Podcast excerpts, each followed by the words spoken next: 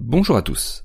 Le 5 mars 1981, un ingénieur totalement novice dans les affaires d'espionnage rencontre Vladimir Vetrov, un agent soviétique prêt à livrer des informations à la France. Si lors de leur première rencontre, Vetrov communique certaines informations intéressantes, lors des six rendez-vous suivants, il transmet des liasses entières de papier que sa femme, mise dans la confidence, a photocopié et trié. Les ingénieurs de Thomson CSF les ramènent dans leurs valises et la DST traduit au fur et à mesure. Et leurs analystes n'en reviennent pas, c'est absolument incroyable.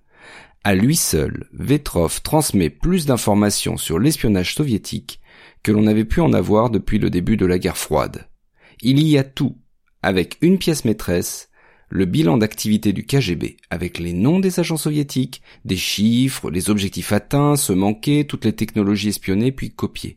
Globalement, il transmet tous les sujets intéressant l'espionnage soviétique, soit plus de 3000 pages. Vetrov est la taupe dont rêvent tous les services secrets du monde. L'affaire Farewell, qui est le nom de code donné à Vetrov. Alors, c'est un nom anglo-saxon hein, qui a été donné par les services secrets français pour déjouer une éventuelle suspicion du KGB.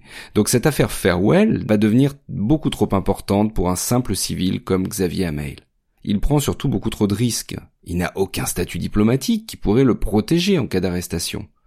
Assez vite, on le remplace par un militaire et surtout un professionnel du renseignement, Patrick Ferrand, qui est l'attaché militaire adjoint de l'ambassade de France. Et donc Ferrand rencontre Vetrov à 18 reprises jusqu'en 1982. Et à Paris, à chaque fois, on attend avec impatience les documents collectés. Vous l'avez compris, c'est une mine d'or. Vetrov va livrer les noms et les coordonnées, par exemple, des 422 officiers du KGB chargés de l'espionnage soviétique dans une dizaine de pays. Et il fournit même le nom des officiers alliés qui trahissent pour le compte de l'URSS. Cette affaire Farewell a des conséquences diplomatiques très importantes. En juillet 1981, François Mitterrand vient tout juste d'être élu président, et il rencontre, en marge du sommet d'Ottawa, le président américain Ronald Reagan.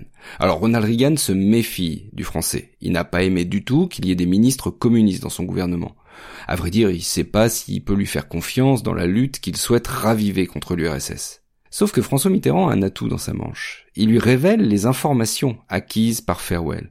Et Reagan n'en revient pas je le cite, c'est le plus gros poisson de ce genre depuis 1945. Reagan découvre ainsi que les soviétiques connaissent la totalité de la couverture radar des États-Unis et que la défense américaine peut être détruite en cas de conflit. Le KGB connaît aussi les codes des portes de la Maison Blanche, ils connaissent même les plans de la navette spatiale Columbia. En parcourant les documents, Reagan réalise aussi que l'URSS connaît un retard technologique très important, en particulier dans l'armement ce qui l'incite forcément au pillage et à l'espionnage technologique pour tenter de combler ce retard. En clair, les soviétiques ne pourraient pas résister à une nouvelle course aux armements. Une information précieuse dont il se servira par la suite pour pousser l'URSS à l'effondrement. Face à de telles révélations, Reagan considère autrement le président français.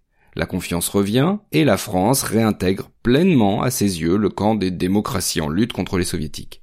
Mais l'affaire Farewell touche à sa fin la 19e rencontre entre Ferrand et Vetrov n'a pas lieu. Le français l'attend en vain. En fait, la veille, c'est-à-dire le 22 février 1982, Vetrov a été arrêté. Alors il abuse régulièrement de la boisson et il a tenté, probablement dans un excès d'ivresse et de colère, de tuer sa maîtresse dans un parc de Moscou. Et un jeune milicien qui passait par là s'est interposé et a reçu le coup fatal. Vetrov est donc condamné à 12 ans de prison pour meurtre et envoyé en détention à Irkoutsk. À ce moment-là, le KGB réalise qu'il y a une taupe dans ses services. Oui, ses agents à l'étranger sont arrêtés ou expulsés les uns après les autres et les informations ne parviennent plus à Moscou.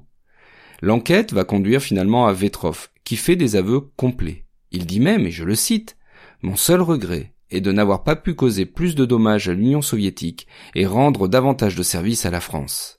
Vetrov est tué discrètement d'une balle dans la nuque dans une prison de Moscou en janvier 1985. Grâce à lui, le renseignement soviétique a été largement dévoilé à l'Ouest, donnant aux démocraties occidentales un avantage considérable dans la guerre froide. Et l'état de quasi-faillite de l'URSS, totalement dépendante de l'espionnage technologique, est apparu aux yeux des dirigeants de l'Ouest. Il ne leur restait plus ensuite qu'à accélérer les choses.